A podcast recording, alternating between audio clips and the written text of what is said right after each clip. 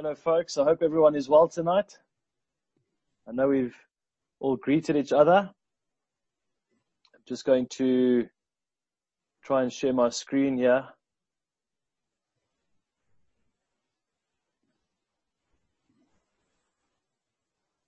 Okay, right. So I'm going on a on a whim here that everyone can hear me. I don't know. Everyone, why, someone just give me a thumbs up. Yeah, you're good. We can hear you. Okay, perfect. Thanks, Dave. If this only goes out to Dave, then that's cool. At least someone heard. I just want to thank Pastor Fabio and Dave for letting me share their word tonight. We're in Proverbs 26 and just going to ask the Lord to, to bless us as we go through Proverbs 26 tonight. Father, thank you for the time that we could share together. Thank you for your amazing word, Lord. May you bless it to our bodies. May we learn more and more from you each day. Give me the wisdom, please, Lord, and give us all the wisdom rather to understand the book of Proverbs. It's challenged me tremendously, and I hope it challenges all of us. In Jesus' name I pray. Amen. Right, so as we'll see,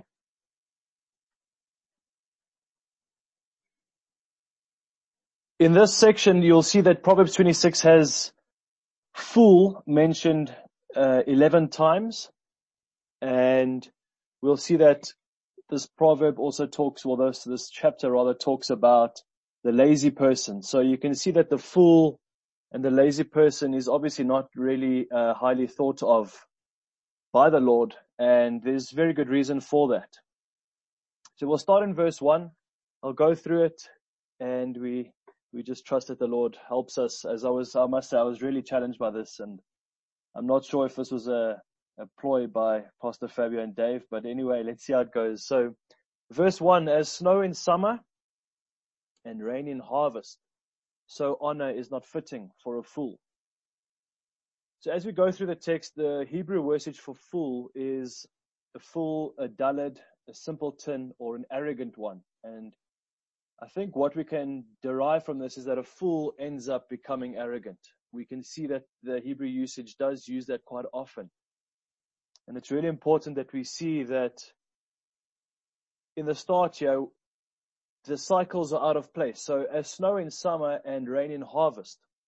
Now Israel had specific harvest times, as we know. They had the rains that were specific. They had snow in certain parts of the, uh, during certain parts of the year rather, as they were an agricultural people. And so they relied heavy on the harvest because they wanted and had to present their first fruits, their harvest to the Lord. So we can see that this proverb is saying as as much as what's uh, rain and snow damages the harvest, so too is the fool that um, thinks he has honor due to himself. Right? So you'll see an example in 1 Samuel 12, 17, where Israel is now wanting a a king. They don't, they want to go from a theocracy to a monarchy. And the prophet Samuel writes, is today not the wheat harvest? I will call to the Lord and he will send thunder and rain that you may perceive and see that your wickedness is great, which you have done in the sight of the Lord in asking a king for yourselves. And what I just want to show there is that in calling rain in harvest time is what is what will really damage the crops for the Israelites. So you'll see that as out of place and as destructive as what an untimely snow and rain is in harvest time, so too is a fool that cannot receive honor because he is wise in his own eyes. He's focused on himself and is interested in his own ideas.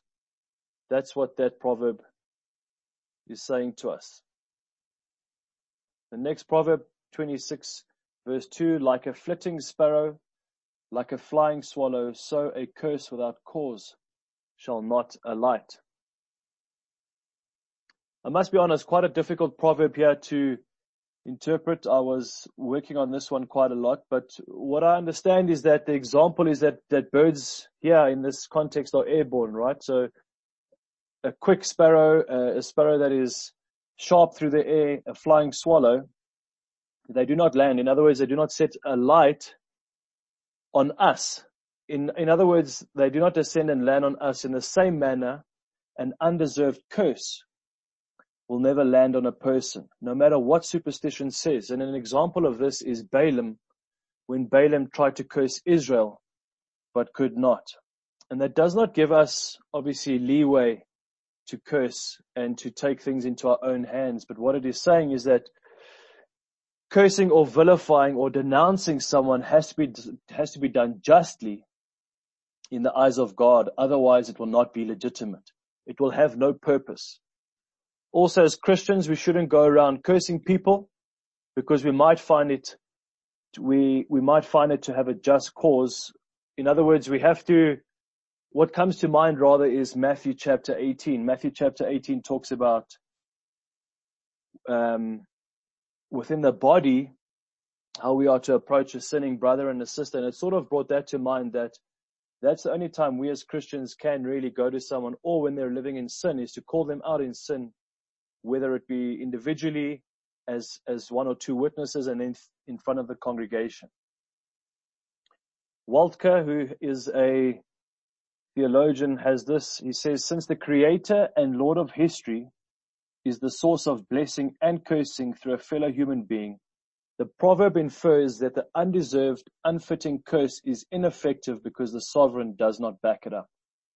And I think that really sums it up nicely for us. So like a like a flitting sparrow, like a flying swallow, so a curse without cause shall not land.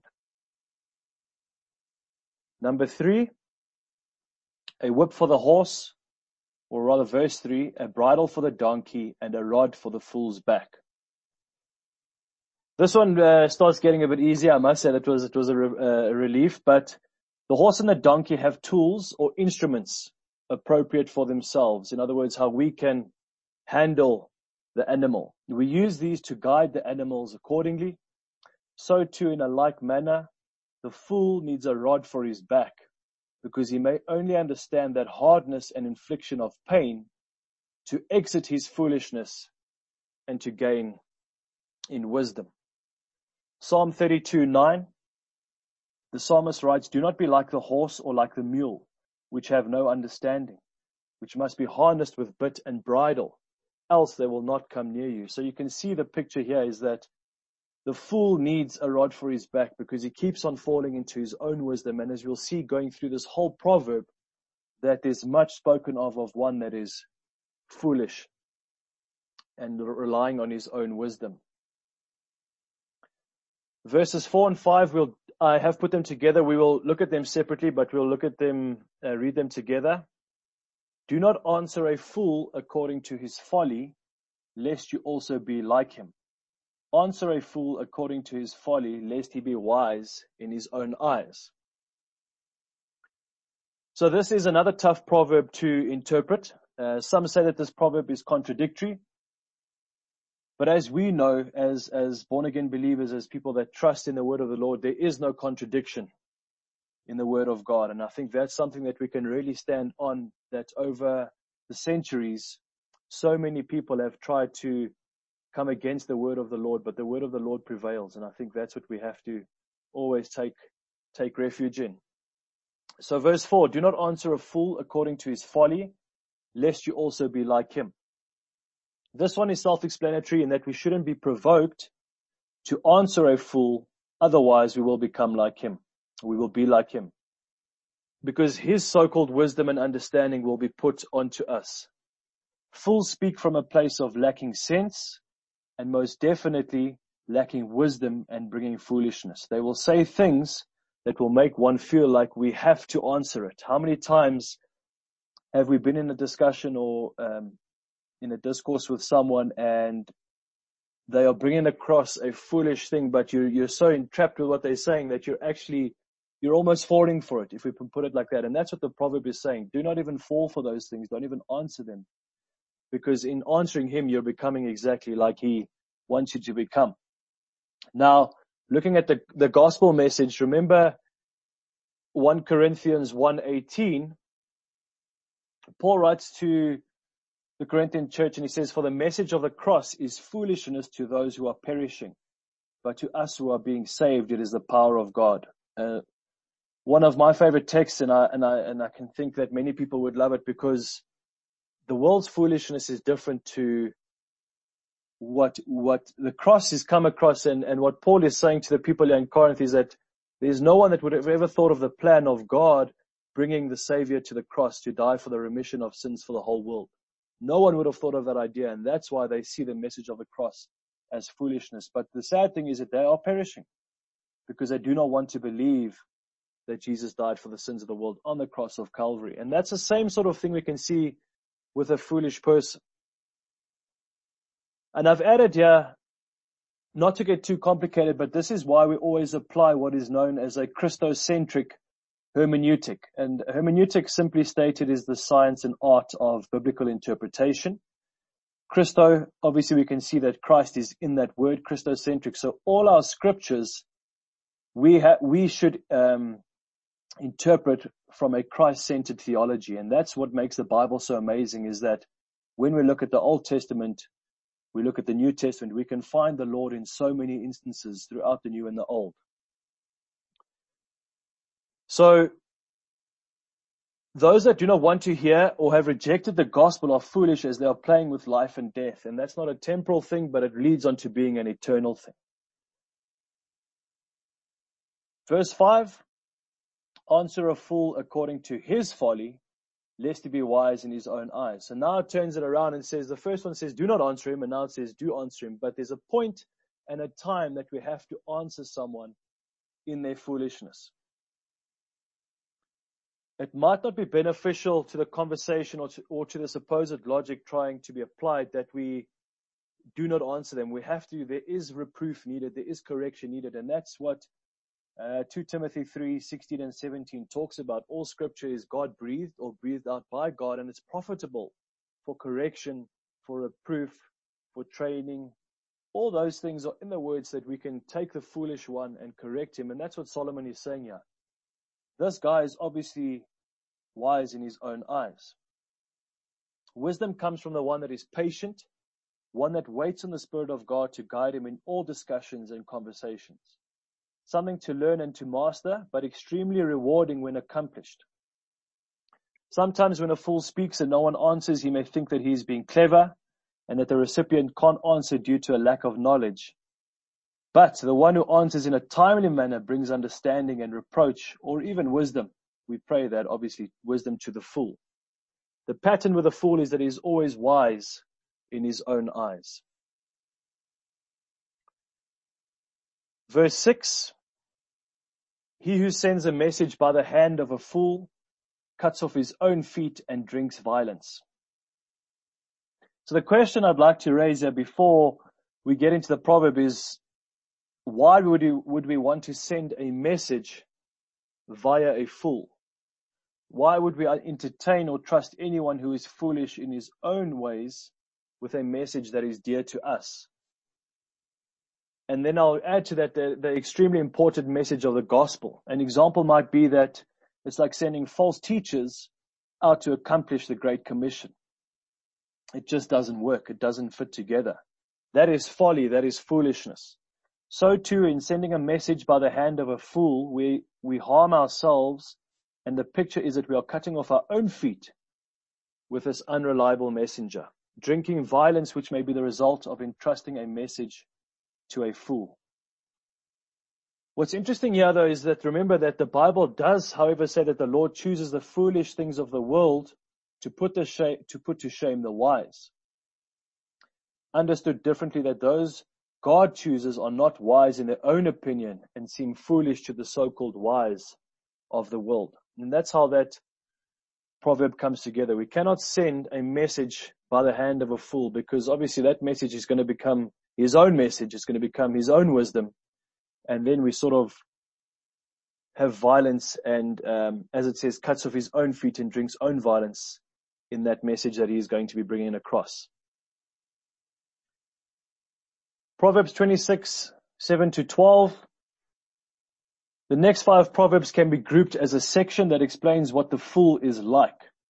The fool's nature is exposed in these proverbs. So remember, we started with a fool, it's been carrying on with a fool, but now we can see what his nature is like. In verse 7, like the legs of the lame that hang limp is a proverb in the mouth of fools. So again, continuing on the theme of fools, we can see that there is no wisdom nor sense in the mouth of a, of a fool, especially not a proverb. The proverb in that one's mouth is just as efficient and reliable and sensible as someone's legs that hang limp. They do not know when to apply these proverbs. The proverb is harsh to those who might have limited movement or can understand some sort of lameness in their body. But what we must understand is that the effective proverb is the way that God sees wisdom. The, the one that can apply a proverb correctly is how God sees wisdom. The fool brings it in around the other way. Someone who rather leans on his own understanding instead of God's is a fool. And that's why, like the legs of the lame that hang limp, is a proverb in the mouth of the fool. The legs that hang limp have no usage, so is exactly the same. The proverb that is in the mouth of a fool. Verse 8 Like one who binds a stone in a sling is he who gives honor to a fool. So do you remember as kids in South Africa, I know a lot of us had slingshots or what we, what is known as a catty. And this was a proper wooden V-shaped sling with leather straps to house stones. From what I can see in this proverb is that one wanting to sling a stone is preparing a destructive blow. His intentions are not good. So too is that person who honors a fool. His end is destruction. Our hope is not in the things of the world, as I've put it here, brothers and sisters, but the one who created the heavens and the earth. He is the Father of lights from whom all good and perfect gifts flow. Our honor is due to him and not in folly or man that can be swayed by every wind of doctrine. And that's what I think that proverb was saying. 26 verse 9. Like a thorn that goes into the hand of a drunkard is a proverb in the mouth of fools. Again, a proverb in the mouth of fools is damaging and deemed useless. Here we see a picture of one that is intoxicated, not feeling the pain or counting the cost of his folly and attempt to be smart. What Solomon is saying over and over is that a person cannot have wisdom if he himself cannot, cannot acknowledge the creator and the savior because his folly will be his end. A thorn in the hand is painful, and so it is painful to entrust folly to a man who is wise in his own statutes. So remember as we go through these that the, the fool is being explained and uh, the character of the fool is being shown in these proverbs. Proverbs 26:10 The great God who formed everything gives the fool his hire and the transgressor his wages. So as, as we are born again believers, we know that everything comes from God. All, all our gifts, all, um, our talents, all our provision, everything we know comes from God. And this proverb is showing that whether believer or non-believer, your grace, grace, God's grace is, is sufficient and should be sufficient, even though the non-believer doesn't see that. And in this context, the fool they do not see that, but God's sovereignty and God's providence are something not to be taken for granted. An amazing text, as we, we all know this text is Philippians 2, 10 to 11.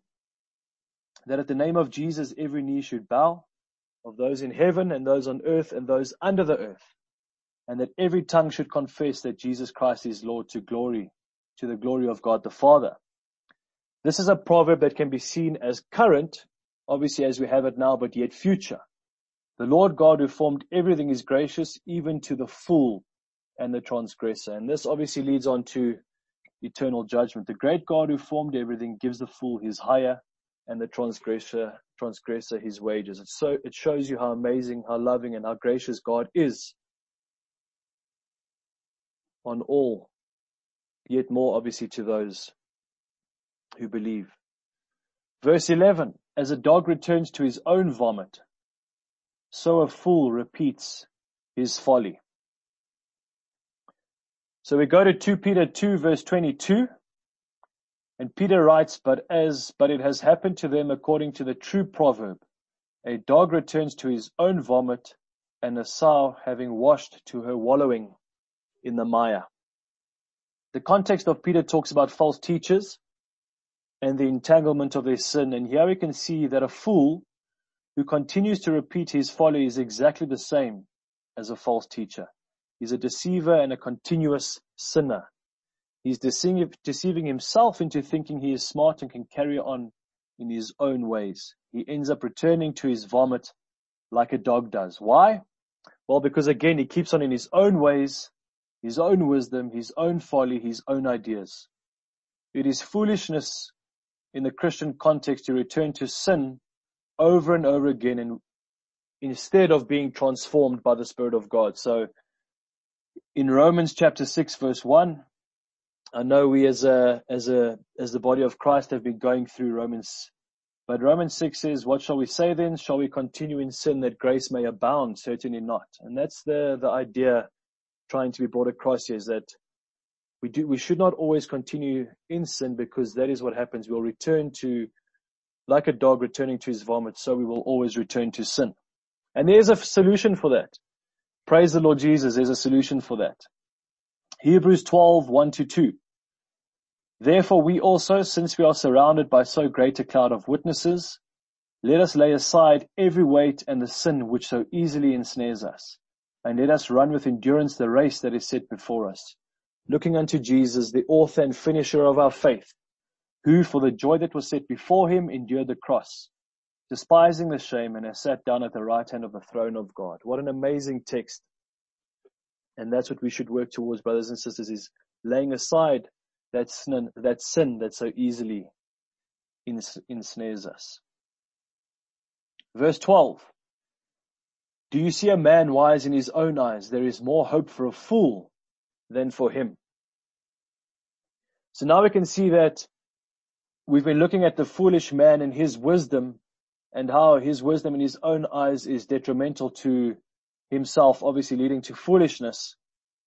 And the two depths are portrayed here, the, the fool and the one who's wise in his own eyes. A fool is said to have more hope than one wise in his own eyes. I'm sure a play on words and two characters by Solomon is saying that your hope is pretty lost here if you have reached the depths of such a foolish and self-centered nature. Wisdom cannot be learnt by a prideful person. A commentator by the name of Morgan says the greatest fool is the fool who does not know he is a fool. And I think that's very, very true. He goes on to say the peril is a very subtle one. We are prone to be wise in our own conceits without knowing that we are so. A simple test may be employed. When we fail to seek divine guidance in any undertaking, it is because we do not feel our need of it. In other words, we are wise in our own conceit. There is no safer condition of soul than that self-distrust, that knowledge of ignorance which drives us persistently to seek for the wisdom which comes from above. So as we can see, do you see a man wise in his own eyes? There is more hope for a fool than for him. Those two depths are pretty deep.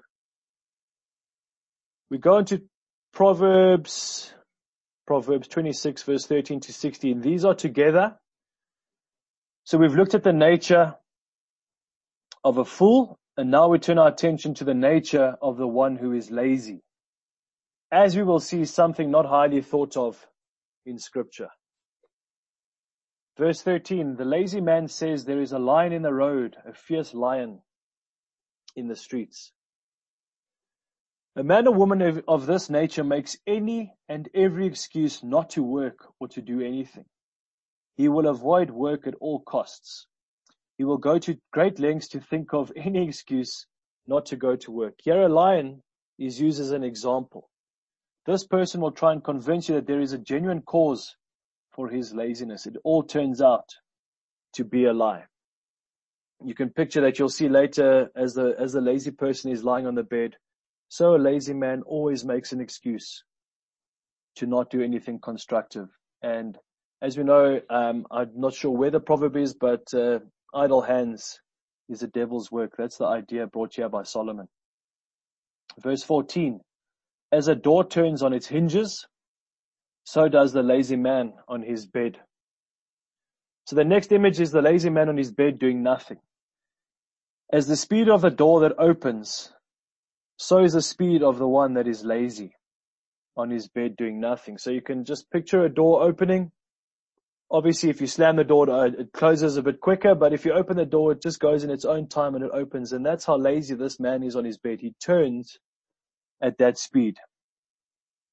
It might even be said that a hinge has more use than this lazy person, and I would tend to agree with that. A door moves but goes nowhere. So too a man who rolls on his bed moves but goes nowhere. He's still stagnant on his bed. Verse 15. The lazy man buries his hand in the bowl. It wearies him to bring it back to his mouth. I mean, now we're really getting to the depths of laziness here. This man is so lazy. And I actually, actually have to put a disclaimer because I always uh, put he or man, but it's not only for the men because I know the ladies are thinking, yeah, you see, it's only for the men, but it's not really. It's for, it's for man and woman alike. We, we should never be this lazy that we reach for something yet leave that hand in that position because we're so lazy that we're too, to be too, too lazy to bring it back. This might look at a situation where a man is even too lazy to groom himself or he is too lazy that he cannot even bear the thought of exerting himself beyond that measure. That's exactly what Solomon is trying to say here.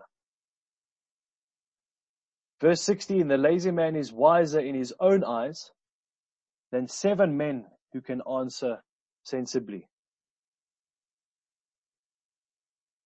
So the lazy man is so lazy, lacking much energy and initiative. Yet his opinion of himself lacks nothing. Again, his own wisdom deceives him.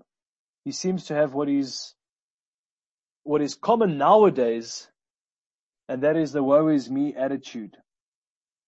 I think not everyone, but a, a, a vast majority of the millennial generation is a, is a, um, receiving generation. It's, it's due to me. I must have it. We can see with what's going on in America with the riots and, and sort of things like that. It's all what is due to me. And this is exactly what is coming across. They, they're happy to go riot. They're happy to go and exert that energy. But when it comes to sitting in an office or actually applying your trade properly, these people do not want to do these things. And that is exactly what is being said here. Uh, that so, I'm so hard done by attitude. Seven men could answer him with much wisdom, but he refuses that and seeks after his own wisdom. He's so wise in his own eyes that he, that seven men with powerful wisdom won't even convince him otherwise. Verse 17, he who passes by and meddles in a quarrel, not his own, is like one who takes a dog by the ears. There is always someone that we may know who is eager to involve himself in other people's quarrels, matters and problems. He finds such quarrels irresistible and gets excited over such things. We will mostly find that such a person never has his own life sorted out, yet he thinks he has all the solutions to everyone else's problems. In getting involved with others' quarrels is the same as taking a dog by the ears. That saying all, we all know once bitten, twice shy comes to mind. Solomon is saying that you may as well grab a dog by the ears and the result is inevitable. You will get bitten by meddling in and getting excited over other people's quarrels. Verses 18 and 19. We'll read those together. Like a madman who throws firebrands, arrows, and death is the man who deceives his neighbor and says, I was only joking. Another one that kept me busy for a while, I must be honest, it was quite tricky, but the Hebrew word for madman um, looks at the idea of one who startles or amazes. So the picture being painted might be that the one who is a warrior who amazes with his destruction, so is the man who intentionally goes as the warrior does to deceive his neighbor. After being caught out or confronted, the deceptive man then says, I was only joking. Without wisdom, a man will come up with all sorts of excuses when he is caught out in a lie or embarrassing situation. And I think we've all to an extent been caught in that where we've, we've sort of got to, uh, the lengths where we've done something extremely wrong or hurt someone's feelings and then we say I was only joking. And that is the idea here. You know, we, we might not intend destruction, but destruction will come from not having wisdom. And then falling back on our actions saying, no, but I was only joking. So we've looked at the lazy, we've looked at the fool, and the next few proverbs we'll look at the talebearer. And the talebearer is one who is a whisperer or a murmurer or a backbiter. I'll read verses 20, 21 and 22 together, but we'll look at them separately. Where there is no wood, the fire goes out, and where there is no talebearer, strife ceases. As charcoal is to burning coals, and wood to fire, so is a contentious man to kindle strife. The words of a talebearer are like tasty trifles, and they go down into the inmost body. So verse 20, where there is no wood, the fire goes out, and where there is no talebearer, strife ceases. Simply stated, no wood, no flame, and the fire goes out. No whisperer, no murmurer, and strife ceases. As wood fuels fire, so the whisperer fuels gossip.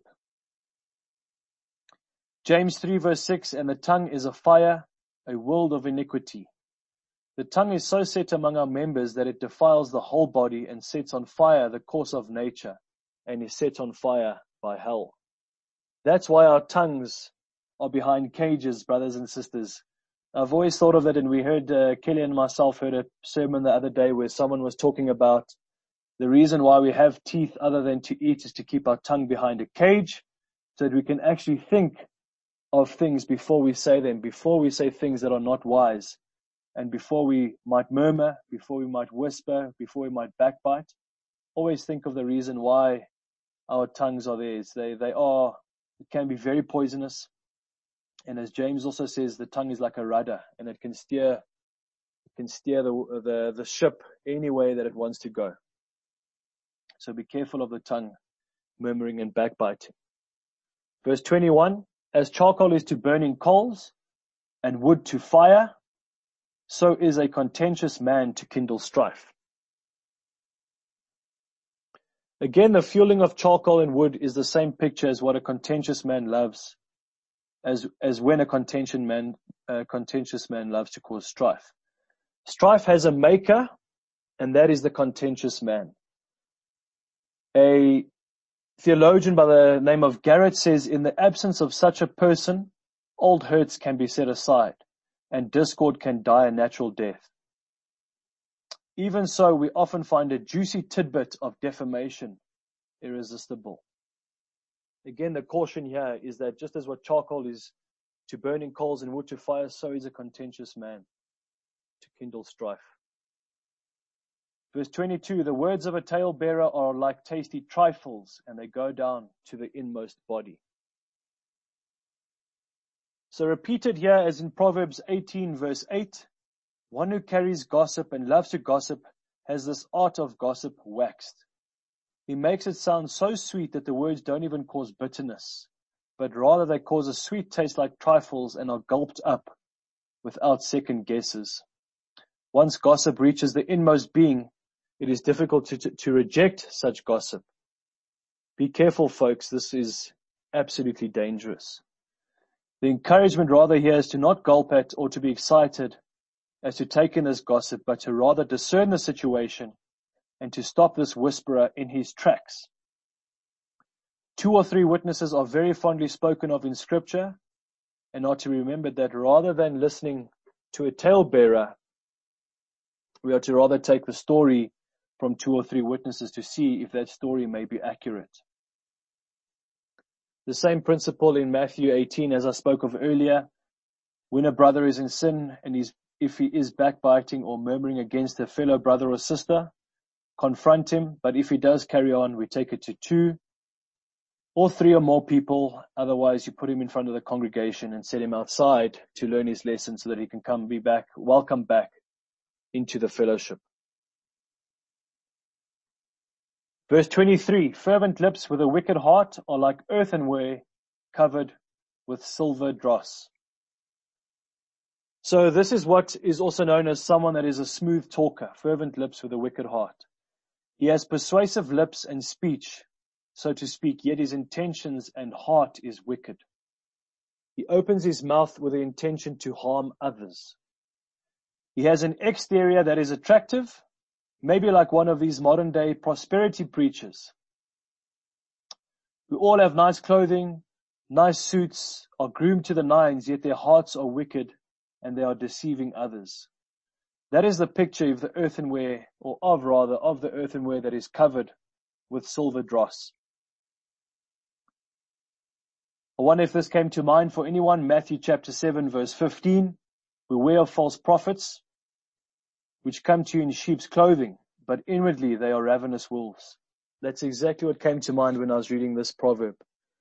Fervent lips with a wicked heart are like earthenware covered with silver dross.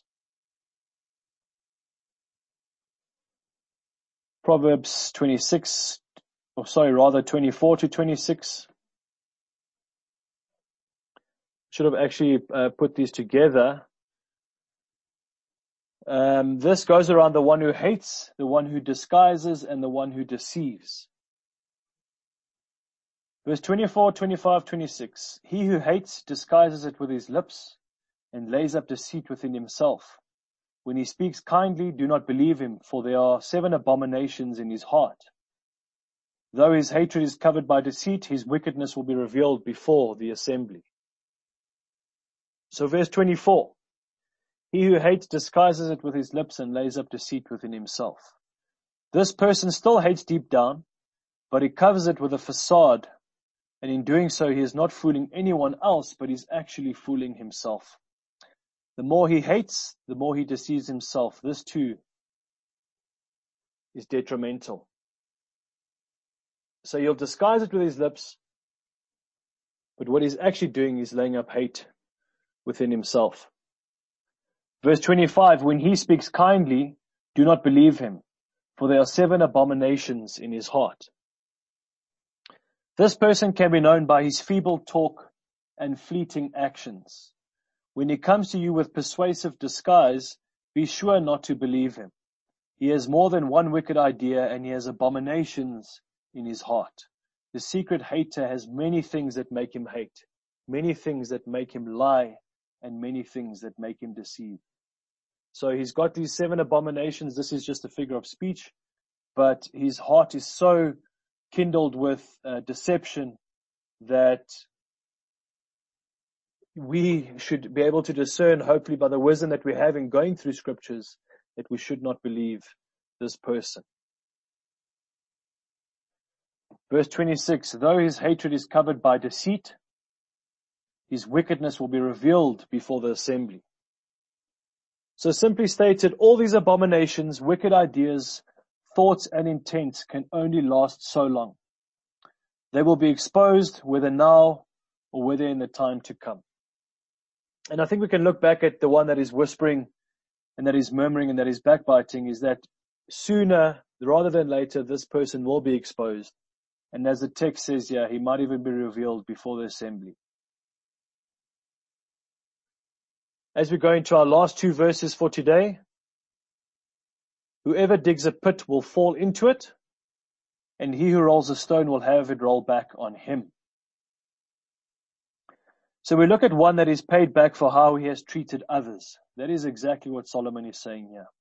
This does not happen to everyone, but we must be careful not to dig our own pits and to fall into them. An example would be Haman, who wanted to hang Mordecai and by his very craftiness found himself hanging on those very gallows that he built for Mordecai. Digging in the pit may result in your own downfall, the same as rolling the stone away only to find it coming back at a speed unbearable and crushing you. So much wisdom in these proverbs and what, what Solomon is saying. It's, it's actually amazing. Verse 28.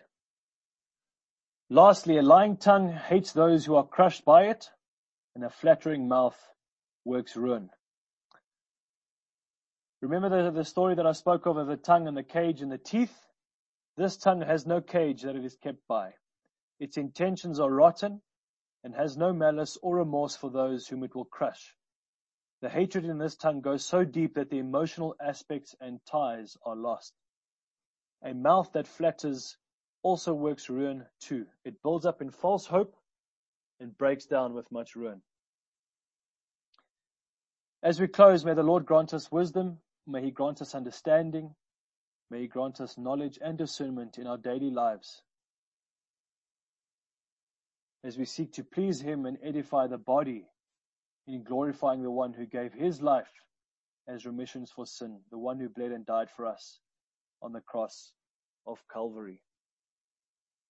Father, we just thank you so much for your word, O Lord. We thank you that there's too much and much to learn in these proverbs. I pray that you please imprint on our hearts, each and every one of us, which what we have to learn, Lord, as we all have to learn something all the time. And it is a blessing to be able to be reproved, to be corrected, and to stand firm in, in the gospel message of our Lord and Savior Jesus Christ. Lord, as, as we come before the table, as Dave has prepared for us, please, please be with us, Lord. May we examine ourselves. May we truly be found in the faith when you come back to fetch your bride. In Jesus' name we pray. Amen.